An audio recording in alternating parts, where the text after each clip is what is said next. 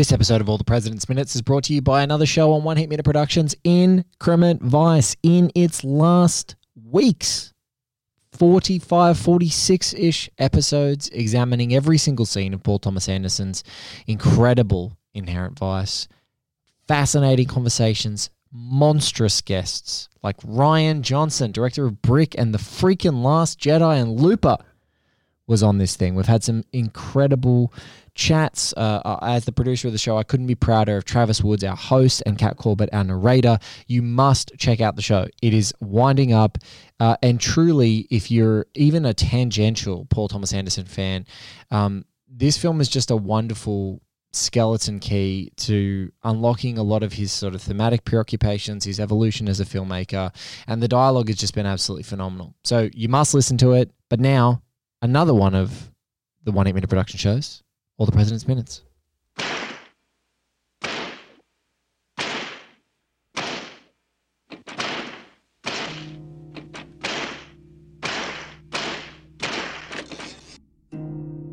Republican members on this committee of whom I am very fond. But don't think that when you have established the rule of because we can,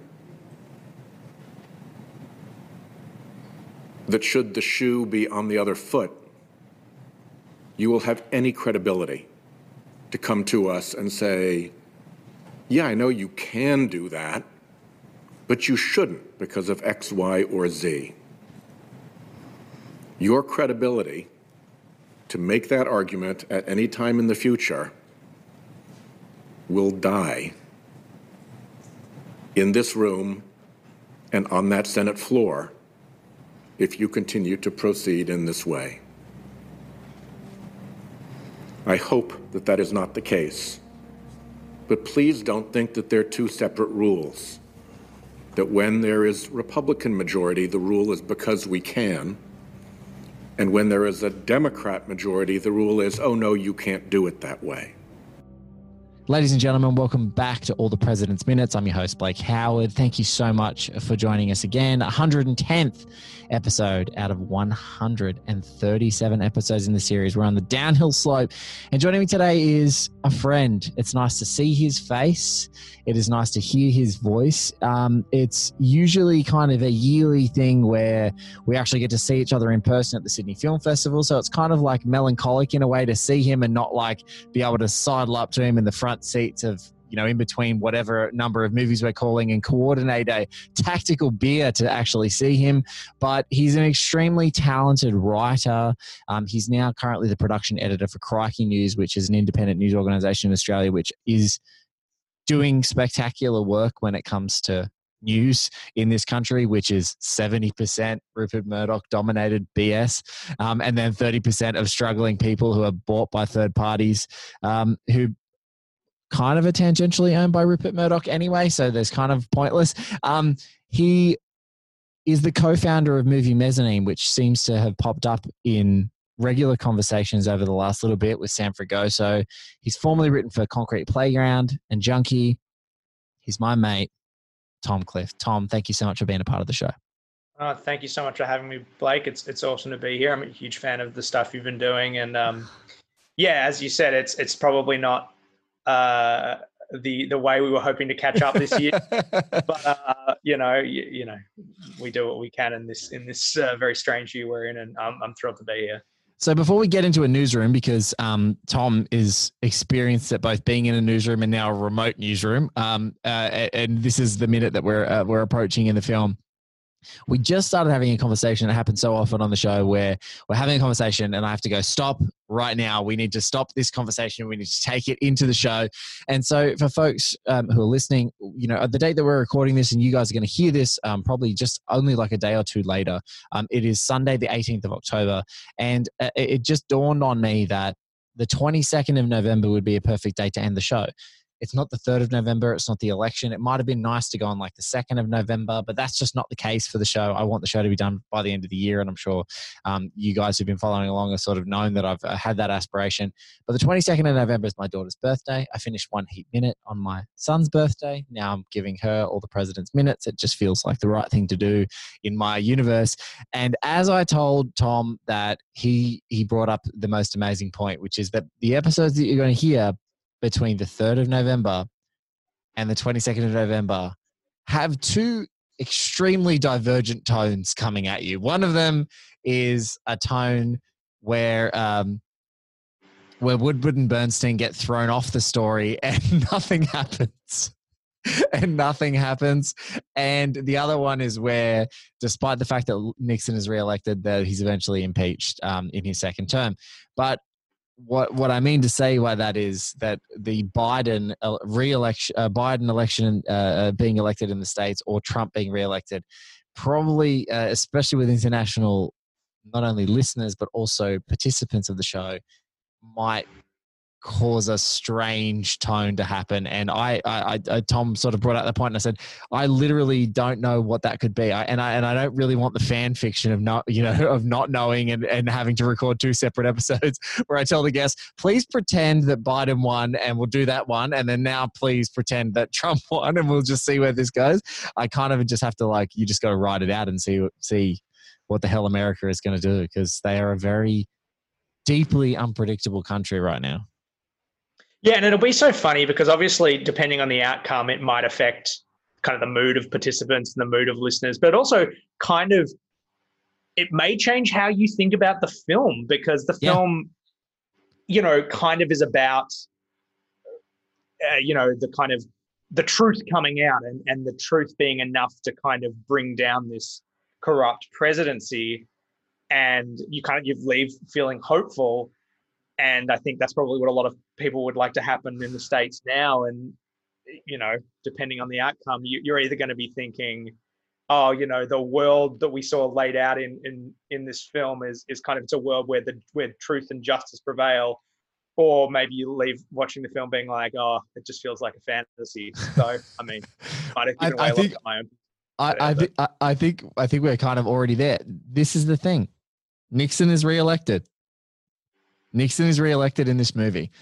And that I think is a kind of underrated factor. Like the final minutes of this movie um, really is is a is a doc is a document that sort of documents the fact that he's reelected and then gives you this atmosphere that work doesn't stop when you have a setback and literally the biggest setback for these guys in the context of the work they're doing is the president being reelected the country not emphasizing the importance of the revelations of everything that happens with Watergate. And obviously, it, it's just a matter of time. The avalanche is coming. Like, you know, th- there are a lot of people that haven't heard about it. And, you know, now for us in 2020, even people like Tom and I who are in Australia, like adding the gate suffix to something is synonymous with a scandal that happens in politics around the world since this moment, since 1974. So, um, you know, when Nixon is actually impeached, actually earlier. Um, but you know, I think that's where we can kind of go, wow, you know, I, I can't imagine a more unimaginable setback for these guys than watching him be reelected. And they're just, they have to put their head down and keep working because that's the only way that things get done. It's like he's going to get reelected, they're going to squash us, but continuing that pursuit for truth, I think, is a huge part of it. But but I 100% agree now, like taking it out of the reality of this movie, I think there's going to be some really real dark com- and and and big inquisitive, you know, uh, and and musing kind of sprawling conversations because I don't know if people are going to want to talk about. I don't. I don't think people are going to believe that this could ever happen again. I don't think people believed it at the time, but I don't think that people are going to believe it's going to happen again, Tom. When if if if Trump is reelected in the context of what has happened to America in the world standing. Well, I mean, and this movie is both the perfect choice for doing this podcast in this year, but also kind of the most depressing or risky choice as well as you obviously have experienced over the last hundred or so minutes. Yeah, it's um, it's you know it was a project that I really wanted to do because you know you, you knowing me these kind of deep dives and these obsessive film you know these films that sort of are right for obsession uh, I have a great kinship with and uh, this is kind of my modus operandi. So wanting to challenge myself to do this and this is the year to do it. If you're going to do it any year you've got to do it this year. But you know it's been a tough year. It's been an evolving year. It's been you know I'm sure you've experienced it at Crikey yourself you know it's it's a it's a year that at the beginning of the year we've got these whimsical things we've got these unknowns and then there's pandemics and then there's civil rights issues and then there's you know mental health issues and then there's economic issues and um, and there's unemployment and uncertainty and it's like it's it's it's all sort of snowballed into a lot of things and and people everyone's having a 2020 in mental health and you know, and you know, there's some great Twitter, there's some great tweets about it. There's a few fun memes, but the reality of the situation is that it's not a, it's not completely fun for everyone involved, um, and it's, it's not fun at all for many people involved. And it's just, yeah, it's I think it's just a fast. It's you know, I I don't, uh, um, I don't know if you call it like I'm not I'm not ashamed of my work in a way that like I couldn't go back and listen. This show I would be fascinated to re-listen to parts of it in like 10 years. Like I like with one heat minute, folks who know me and I love heat, I can go back and listen to a minute, even a minute, like talking to you about how the um, when we talked in heat and and I don't remember the exact minute off the top of my head right now, but I remember that Tom talked about the boxes in a drive-through looking like gravestones in a western. So um, you'll kind of know the area that we're operating in around that time. It was around the um, sort of around the seventies.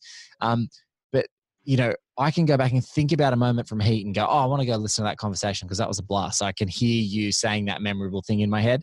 But in five years' time, I want to go back and listen to this to hear what they're like, what the world's like. It's like, man, if you want to, if you want to flash back to how you were feeling in the middle of the pandemic, just go back and listen to yourself talking this podcast because everyone has been riding this whole wave with us this whole time. It's it's it's a great great yeah, deal of fun. Media, all kind of media from this year is going to be a fascinating kind of um, uh, you know piece of history.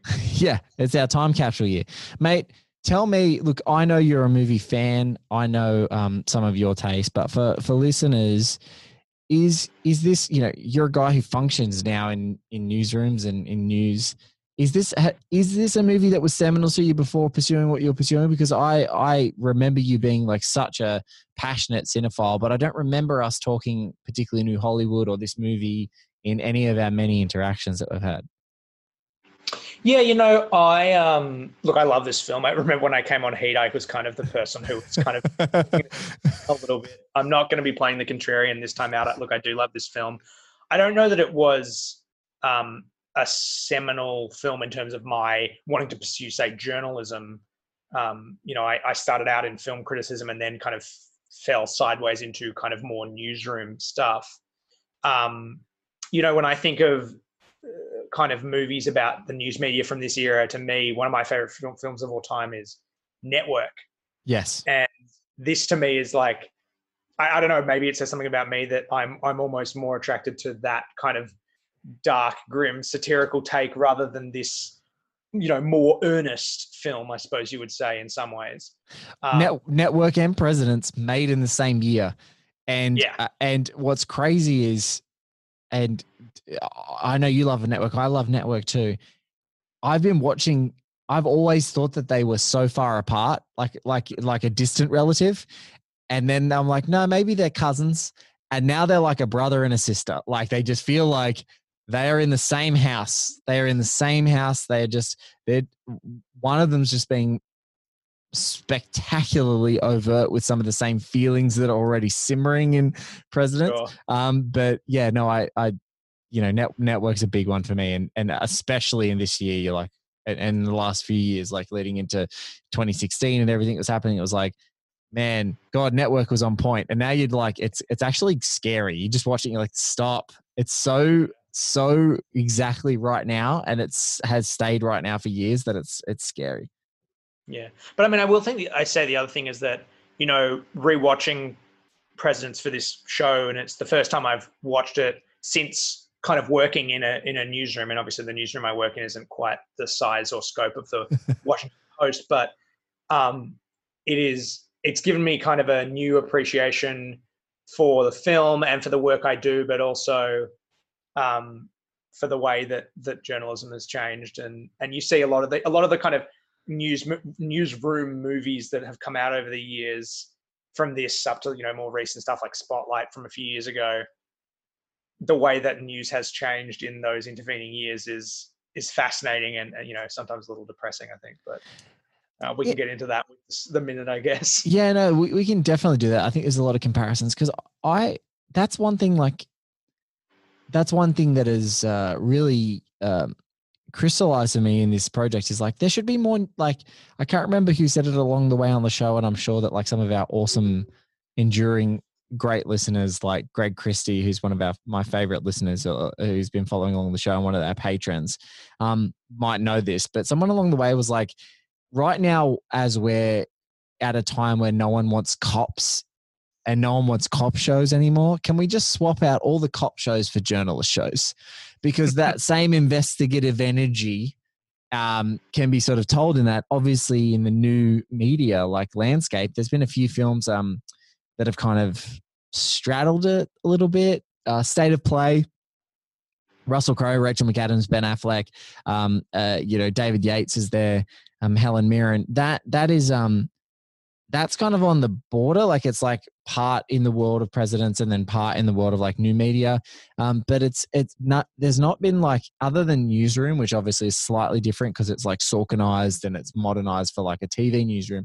There hasn't really been like a newsroom now, like where people like other than where someone works in a romantic comedy and yeah. none of the actual work is there. It's just an excuse to have nice furniture and an open plan office. Um, but you know, I, I feel like it's ripe now for like let's actually go and dig in and see how these people live and how they do their job now because it's I mean my mind it's more it's more interesting. Yeah, I want and I wonder if it's it's to do with whether there's like the idea that maybe there's less of an audience for that kind of journalism and therefore that kind of media about that kind of journalism or whether yeah. it's you know i mean you know i look at the the time and effort that was put in you know that woodward and bernstein could put into this kind of single story yeah. and it's just like what a dream and uh, look, look there are investigative reporters out there obviously there's there's still great investigative reporting being done but you know it it it, it does some in some ways feel like a, a film of a different time oh a film of like a great deal of time. I think I think maybe that's part of the kinship that I have with doing these long form projects. I'm like, oh, you want me to write a you know a 500 word review that needs to be filed by tomorrow? How about instead I give you a 137 hour podcast that takes me a year to produce. Maybe that's where I really find the true kinship is the the, the extended deadline. Um, let us dive into this minute right now. Um, it's a real easy one for you guys to queue up. It is one hour and uh, one hour and 49 minutes in this movie on your dial or on HBO Max if you're watching this in the States or you're one of our international listeners or DVD. There shouldn't be multiple versions, so it shouldn't be um, too hard for you to find. Tom and I are going to look at the minute right now together. You guys are going to listen along, and then we're going to come back and talk about it.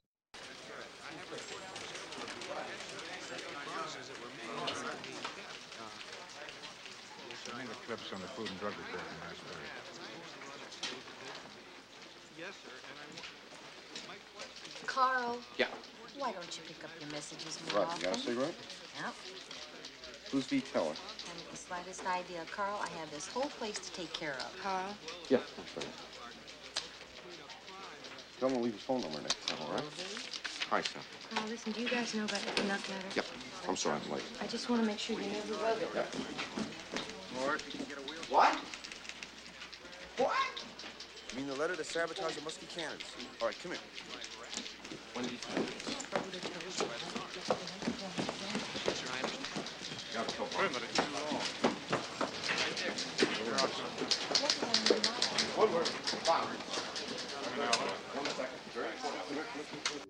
There it is. What a ripper. What a ripper of a minute. And I just want to say, I know that it's like the parlance of our time to talk about flexes, but if you talk about production design flex and showing just how good the production design of your movie is, and particularly this movie in this newsroom, it is to lay this beautiful, sort of slow, graceful tracking shot and then without a single edit, race back through the newsroom and watch someone pick up pace and everything looks sublime. It's just uh, it's it's a really spectacular, real cinema cinema cinematography flex and and and everything about it. I just love it to pieces. Tom, it's so great. Yeah, it's a really. Uh, I think it's a great minute, and I mean it's so funny, and I'm sure you encounter this all the time, where you invited me on, and I was like, "Oh, really excited, love the film, love the project." Sit down this morning to rewatch it, get up to my minute, and my first instinct is like, "Oh, that's kind of a bit of a nothing minute." You know, there's no nothing really happens. It's it's it's just walking across the room and then walking back. But you watch it a couple of times, and of course that's not the case. Um, I mean, you, yeah, start with the cinematography. It's and, and this, you know, as you say, sh- you know, obviously they've reconstructed the Washington Post um, newsroom to the best that they can, um, right down to you know getting the same desks they had at the posts and all this. Like they've gone into this minutia, and now they're like, we want to show it off. We want to give you this we're gonna we're gonna, we're gonna go uh, left to right one way, and then we're gonna go right to left the other way. Um, and so it does give you this added appreciation for this incredible set that obviously is where you know 50% of the film takes place, if not more. Um, and so you know you, you do get again just one of the things that the film does so well is immerse you in that environment. Yes. You know, the, the fluorescent lighting, the kind of hideous primary colored paper everywhere, and the, this film is kind of the gold standard for you know journalism movies and the depiction of the, the minutiae of journalism, the environment of a newsroom, and this is just one of the moments in the film, and, and there are many others that really put you in that, give you that feeling. You know, the there's no dialogue, or there's there's, there's some dialogue, but there's not really much consequential dialogue in this minute in fact, the most consequential moment of dialogue. you can't hear it. Yeah, it's inaudible. It's a brilliant. It's it's again, it's a brilliant decision. It's like oh, the you know the McCluskey letter, and then the dialogue goes down, and you only get the reaction. And it's true to the. It's like the camera is in a fixed position, and therefore you know they make the the microphone choice that the microphone uh, and him being able to hear it is in a fixed position it's it's it's really special. And and you were just talking about your experience of newsrooms, and I was like, as I started watching it in the context of your newsrooms, I was like, there's not many guys in Tom's newsroom at Crikey. Maybe some crazy hipster, if there is one, who's smoking a pipe in the newsroom. Like there is no guy smoking a pipe in the Crikey newsroom that I know no, of. Not quite. Not quite. I think if, if you were doing a tracking shot of the the Crikey newsroom, it, it only lasts for about five seconds. You know, it's a much smaller, much smaller office. Um, you know, I love as well. You get the punctuation of the, uh, you know, one of the kind of constant um, sounds of this film is the clack clack clacking yeah, of the, clack, clack. the typewriters, and obviously that's the first and last part of the film is that that the typewriters. Um, and so again, there's that just constant immersion. But I also love you're you're right. Like you you we, we go one way and then we go the other way with the camera. But even the difference in the two camera moves you yes. know, the at the beginning of the minute when Bernstein's just on his way out somewhere, it's this. Um, I mean, it's not. I don't think it's quite a pan. Like I don't think that the camera is exactly fixed, but it's a much wider angle. Um, it's more or less. It's just moving. It's it's mo- more or less panning. Yeah. And you, obviously Bernstein's still the focus of that of what's in shot, but you get more of a, a, a look at the office at large and then it goes over he goes over the desk he's talking to the the office manager the office secretary gets a cigarette and then the only cut you know it's it's a whole thing is one long take except for the moment that um uh sally aitken i think it's the name of the character enters the front you know yes. you get a cut of her and then it goes back to what is the same shot and it's uh, such a genius move because it's it's not like this isn't a one long take that you see sometimes in films that's kind of like they're doing it for its own sake. They're doing it you know because it's kind of cool to do and film film nerds get off on seeing these long takes. It's done in a way that the, the long take it's that idea of immersing you in the environment and immersing you in kind of bernstein's kind of headspace as he goes you know he's on his way out somewhere. And then the only cut is when the pivotal figure of this minute, this female reporter who's going to give them this piece of information enters. Like, and that's the only thing that's not part of that continuous take. Yes. It's, and that it, to me is fascinating. And then on the way back, when he gets the information from her, and and the camera goes in reverse, but it suddenly it's not a pan, it's a tracking shot. It's a track on Bernstein and Aitken, and it's the energy of it is completely different. It's fast. It's it goes from him kind of you know disorganized, disheveled Bernstein on his way to some meeting to holy crap, this is a big moment, and we're going to race back across to to Woodward. And you know, it's you know, it, at first glance, it almost it, it's it feels like it's a, just a mirror going one way and the other, but in fact, they're two distinctly different elements of of a one take, and it's great. It's really great. I I I love your description there because so much of it I want to unpack, which is there are great oneers in movies, like whether it's a conversation or a dialogue scene where it's done in one shot, and then increasingly the the oneers that move, you know, long, extensive, you know, entire films that are as one shot, or you know, um, just that. I think all of that, to be brutally honest, in my mind, is just it's it's in the realm of gimmickry at this point because it doesn't. It seems to it seems to ignore characterization. But what I love that you pointed out is you can make something feel like it's an immersive one shot like you're you're you're eh, coming into a world but also make an editorial choice that is so perfect for the mood and the tone and the pace that you're setting in that scene when sally pops in she's an interruption so the camera edits and interrupts like it's mm. just such a it would seemingly be such a you know like a basic thing like if you're in film school i want her to interrupt so we're going to cut to her as opposed to the camera pan to her because we don't want this languid digression. We want her to be interrupting the scene. Um, but to your point, it's like, no, they're, they're not going to faff about and do a dumb camera trick. They actually want to immerse you in the story. And it's important that Sally Aitken pops in because the news that she's about to reveal is as important as anything else that they've come up with. And secondly, you want her to interrupt. You want to give her that little bit of an underscore and say, Sally's really important here. And to your whole point, the pace just fits Bernstein. He's so good. Hoffman's so good at looking like he's never prepared for anything. And he just comes over. The secretary's like, Carl, you never pick up your messages. I've got to look after all these people. He's like, got like a pile. And so, like, in our world, like, where we get texts and emails and bombarded with stuff like five or six or seven telephone messages that he's missed is a big deal because like he should be spending most of his time there. And the guy who always smokes everywhere, I just love it. He's like, got a cigarette? And like, that'll stop me because at least I have to pause to light the cigarette to read the stuff. Doesn't make any calls back, just stuffs all these notes in his pocket and starts to walk out the door. He's clearly going to forget those. He's going to get another call from the office manager who's going to get him to come back.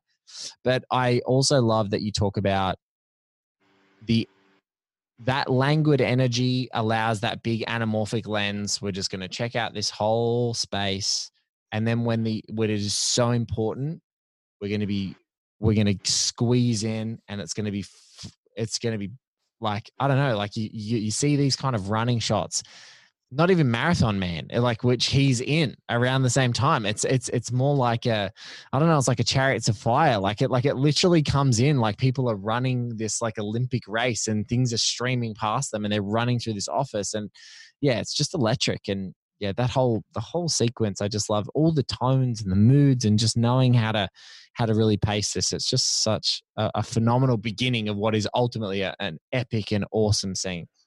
Mm.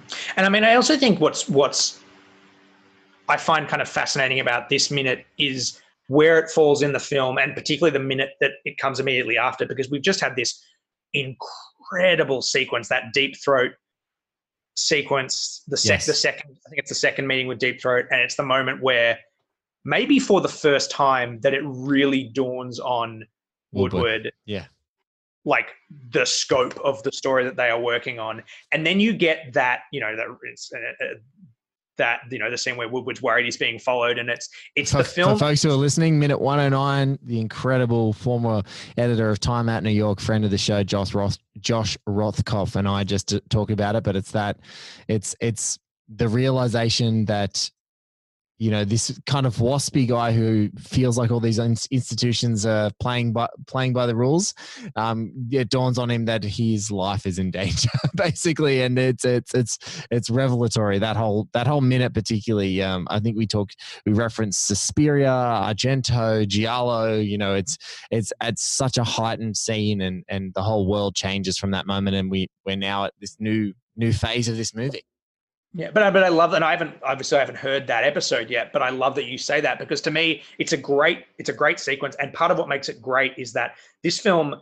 largely is it's about minutia, it's about the work of journalism and it's it's quite amazing that the film isn't boring when you consider that so much of it is just like asking, you know, going to meet people and hanging out at courtrooms and sitting at your desk. So the film does an incredible job of doing that. And that car part, I mean, the stuff with Deep Throat is the film at its most um the most like there's the most intrigue. That's the yes. film when it's the closest to a thriller, I yes. guess. Yes. So where, where it's the most suspenseful.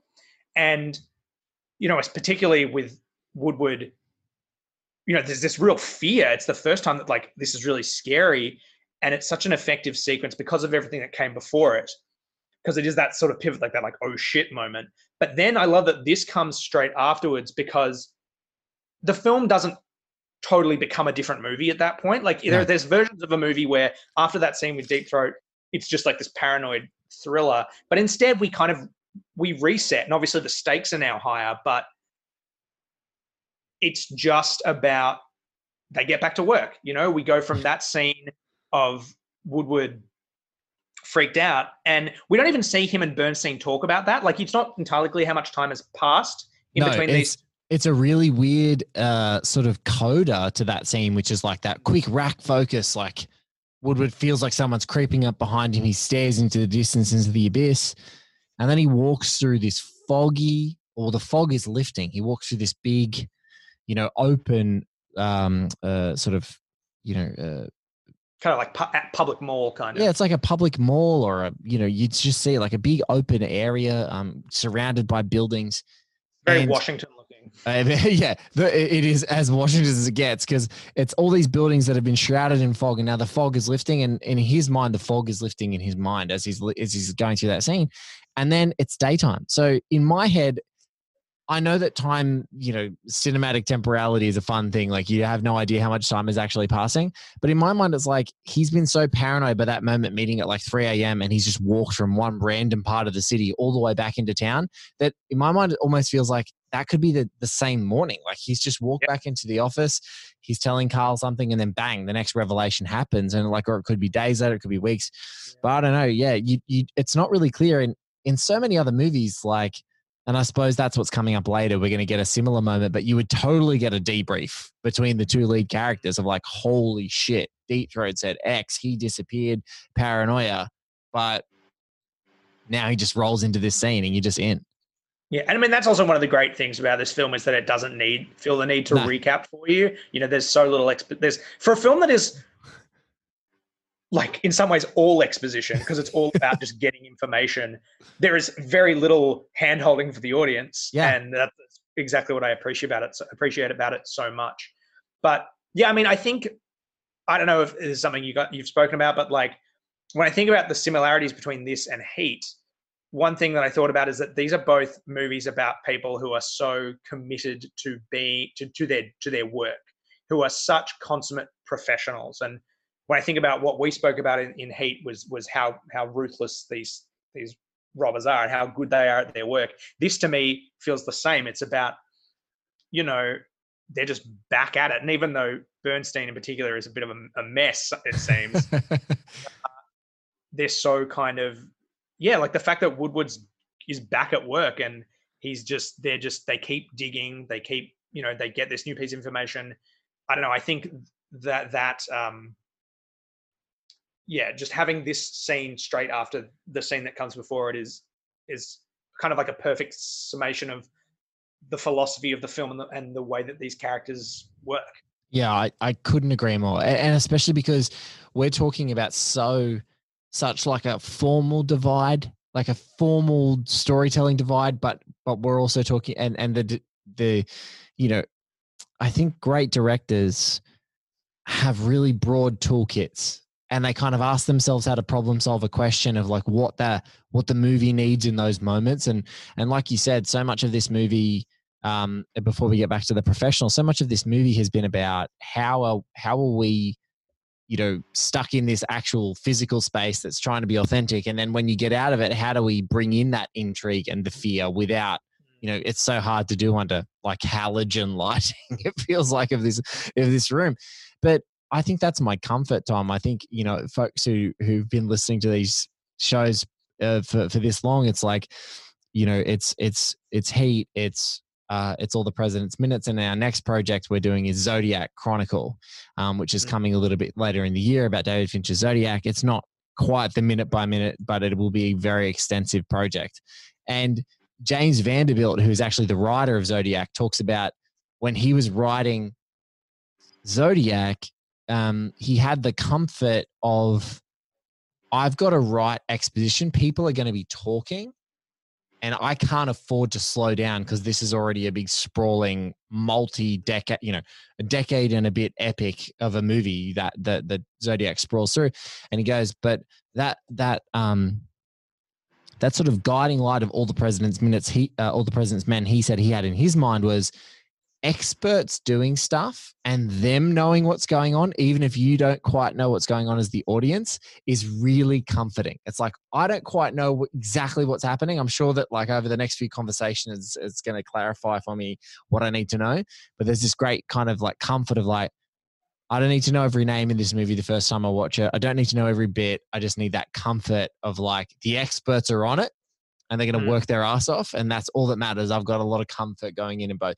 And in Heat, it's like I've got a lot of comfort that these crooks are good and I've got a lot of comfort that these cops are good. And let's hope that, um, you know, that, that the great tension of that movie is that whenever your favorite character in the cops or crooks are on screen, you're rooting for them. So you kind of, uh, you you want De Niro to win, you want Pacino to win, you want Kilmer to win. You you know every and and they make it makes for such a splendid viewing because you're just like God damn it, I want everyone who's on screen to win right now.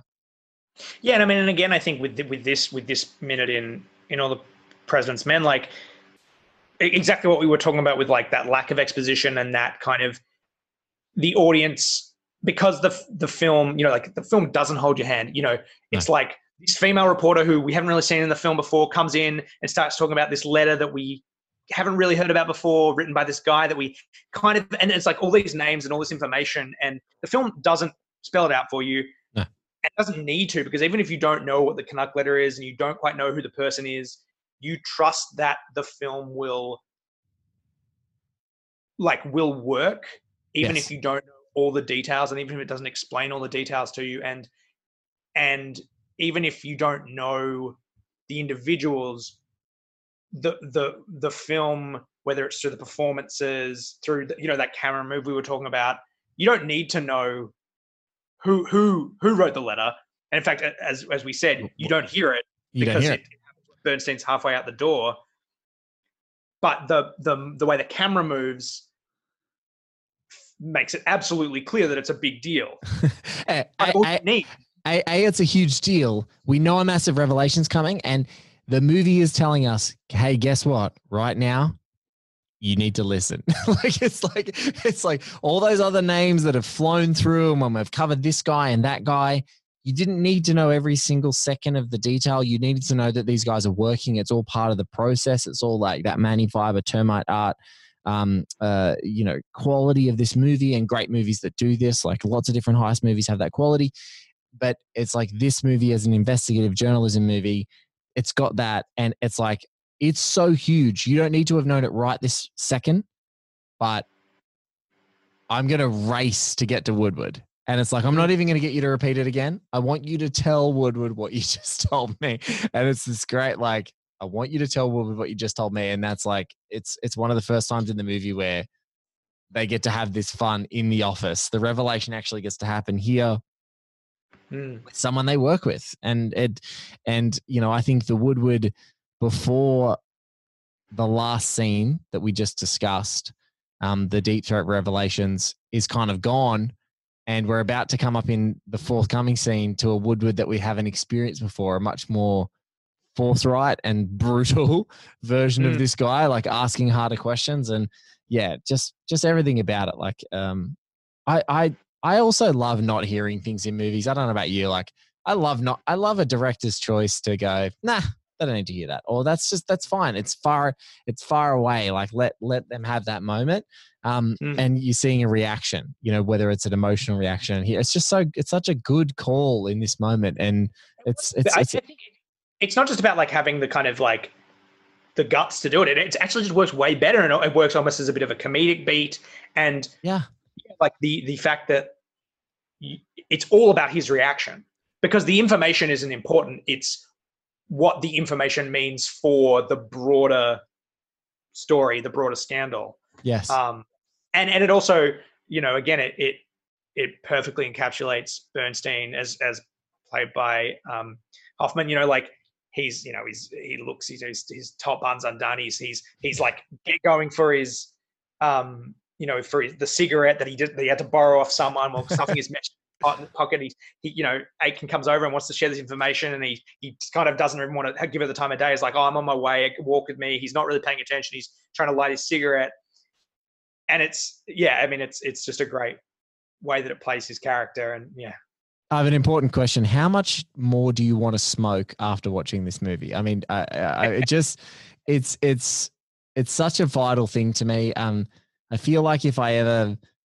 found out that I was like King Ralph style related to some uh, royal from another country and I, I came into money, I would just want to make an office that had a secretary, like an old school secretary, like you hear about like Bill Murray still got like a secretary. You ring like a landline phone and someone takes a message for him. Like I feel like that setup is great. I feel like being able to smoke inside is great. I don't know whether it's COVID that's doing this to my brain, but uh, yeah, I just I love I love all the like just the 70s of this moment in this scene as well. I just watch it and I'm like, oh, people smoking. I like it. I really like this scene for all that. well i mean and it is also just like i think you know we know that this film this is one of those films and one of those books i mean and the story itself made you know kind of made a whole generation of people of young people want to be journalists and the film captures this kind of idea of you know it's what it's what all journalists want to be they want to break that big story they want to be working in that environment and it it, it does make it seem very cool you know the way that they uh I mean, not just in this minute, but throughout the film, the way that they are playing their sources and getting the information and all these clandestine rendezvous. It's, I think, I think what you're talking about, like the way that they dress, uh, Everything. the smoking, the drink, you know, it. Big shout out to Australian comedian Cam James uh, and podcaster um, behind Finding Drago, uh, uh, co-hosted by a good friend of the show, Alexei Toliopoulos. Cam watched this movie and bought himself a corduroy jacket, and the respect that I have for him is so much more um, after that decision and having the guts to do that. But it's funny, like um, I got a great, you know, again, I have I have phenomenal listeners of this show. And uh, Greg Christie, I've mentioned a few times now, one of our patrons, he, he often sends me great little tidbits that he finds. And I always like to shout out when I get the emails. But Redford himself, you know, he, he actually, there's a, there's a quote about Woodward and Bernstein from the Washingtonian magazine, um, which talks about he says, I did not expect the glamorization of those two reporters. I expected the revelation of their work to be the most important thing. I got depressed when I began to see that people were getting into journalism for the glamour and for going after people.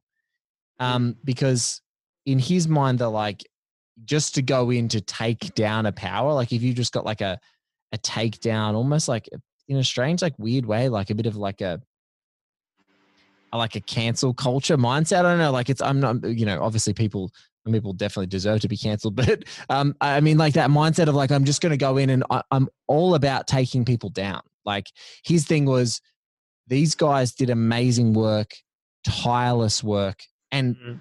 their journey is about the unrelenting pursuit and also the that that allure for the unknown like once you open a very small door and you into this complete new world it's like you are navigating blind through this world and you don't know where all these tendrils go and i think that that unknown is so huge. And so for him again he's the producer. He's you know uh, arguably had contributions on the script. He's an actor in the damn thing. He basically chose the whole raft of people who did the movie, and even for him, he's like, no, for me, it wasn't the glamour, but I think, um, you know, I think the 50th episode of our show, we had great LA Times critic Kenny Turan, and he's like, when you, he's like, who actually was in the Washington Post offices when this happened. He's like, when you look up on the screen and there's Robert Redford and he's beautiful, Mm. ringing around to get like quotes from people who he needs for a story, and that job is undeniably boring as batshit and Yeah. Soul crushing often because you just sit there for days and hours doing that same mm. thing. And that feels like it's exciting. You realize that all movies are naturally a lie. Like the romanticism of movies is inherent. It's like when it's you put it on a big screen and you have a big, beautiful actor who looks nothing like Bob Woodward. Both you and I would happily be played by, you know, happily Exactly. have Robert Redford play us, you know, in in the story of our lives, even though we look nothing like him. Like those things, I think it's yeah, there's a romance that is just undeniable. Like to not think that there is some romantic element maybe is a little bit of a folly on his part because cinema is naturally, I guess, romantic.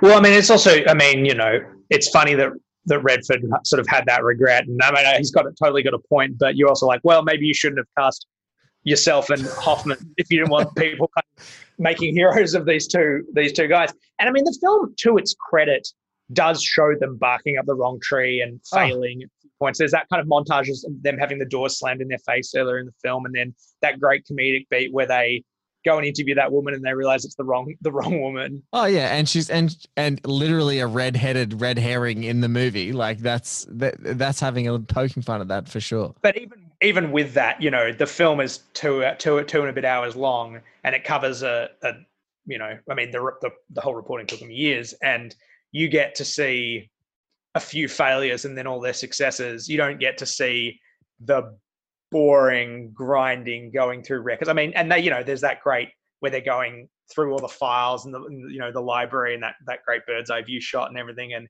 you know that makes going through records at, at City Hall look interesting, which it, it certainly ain't. So no, but it's you know it's it's that whole thing. Like this movie is setback after setback, but you know the you know it's so you know history bookends this movie, Mm. and so despite the fact we've got setback after setback, it's like Nixon resigns, like they won, and we know that al- almost kind of going in the the the greatest sort of achievement of this movie is in a culture that was completely swarmed and swamped and probably tired of Watergate.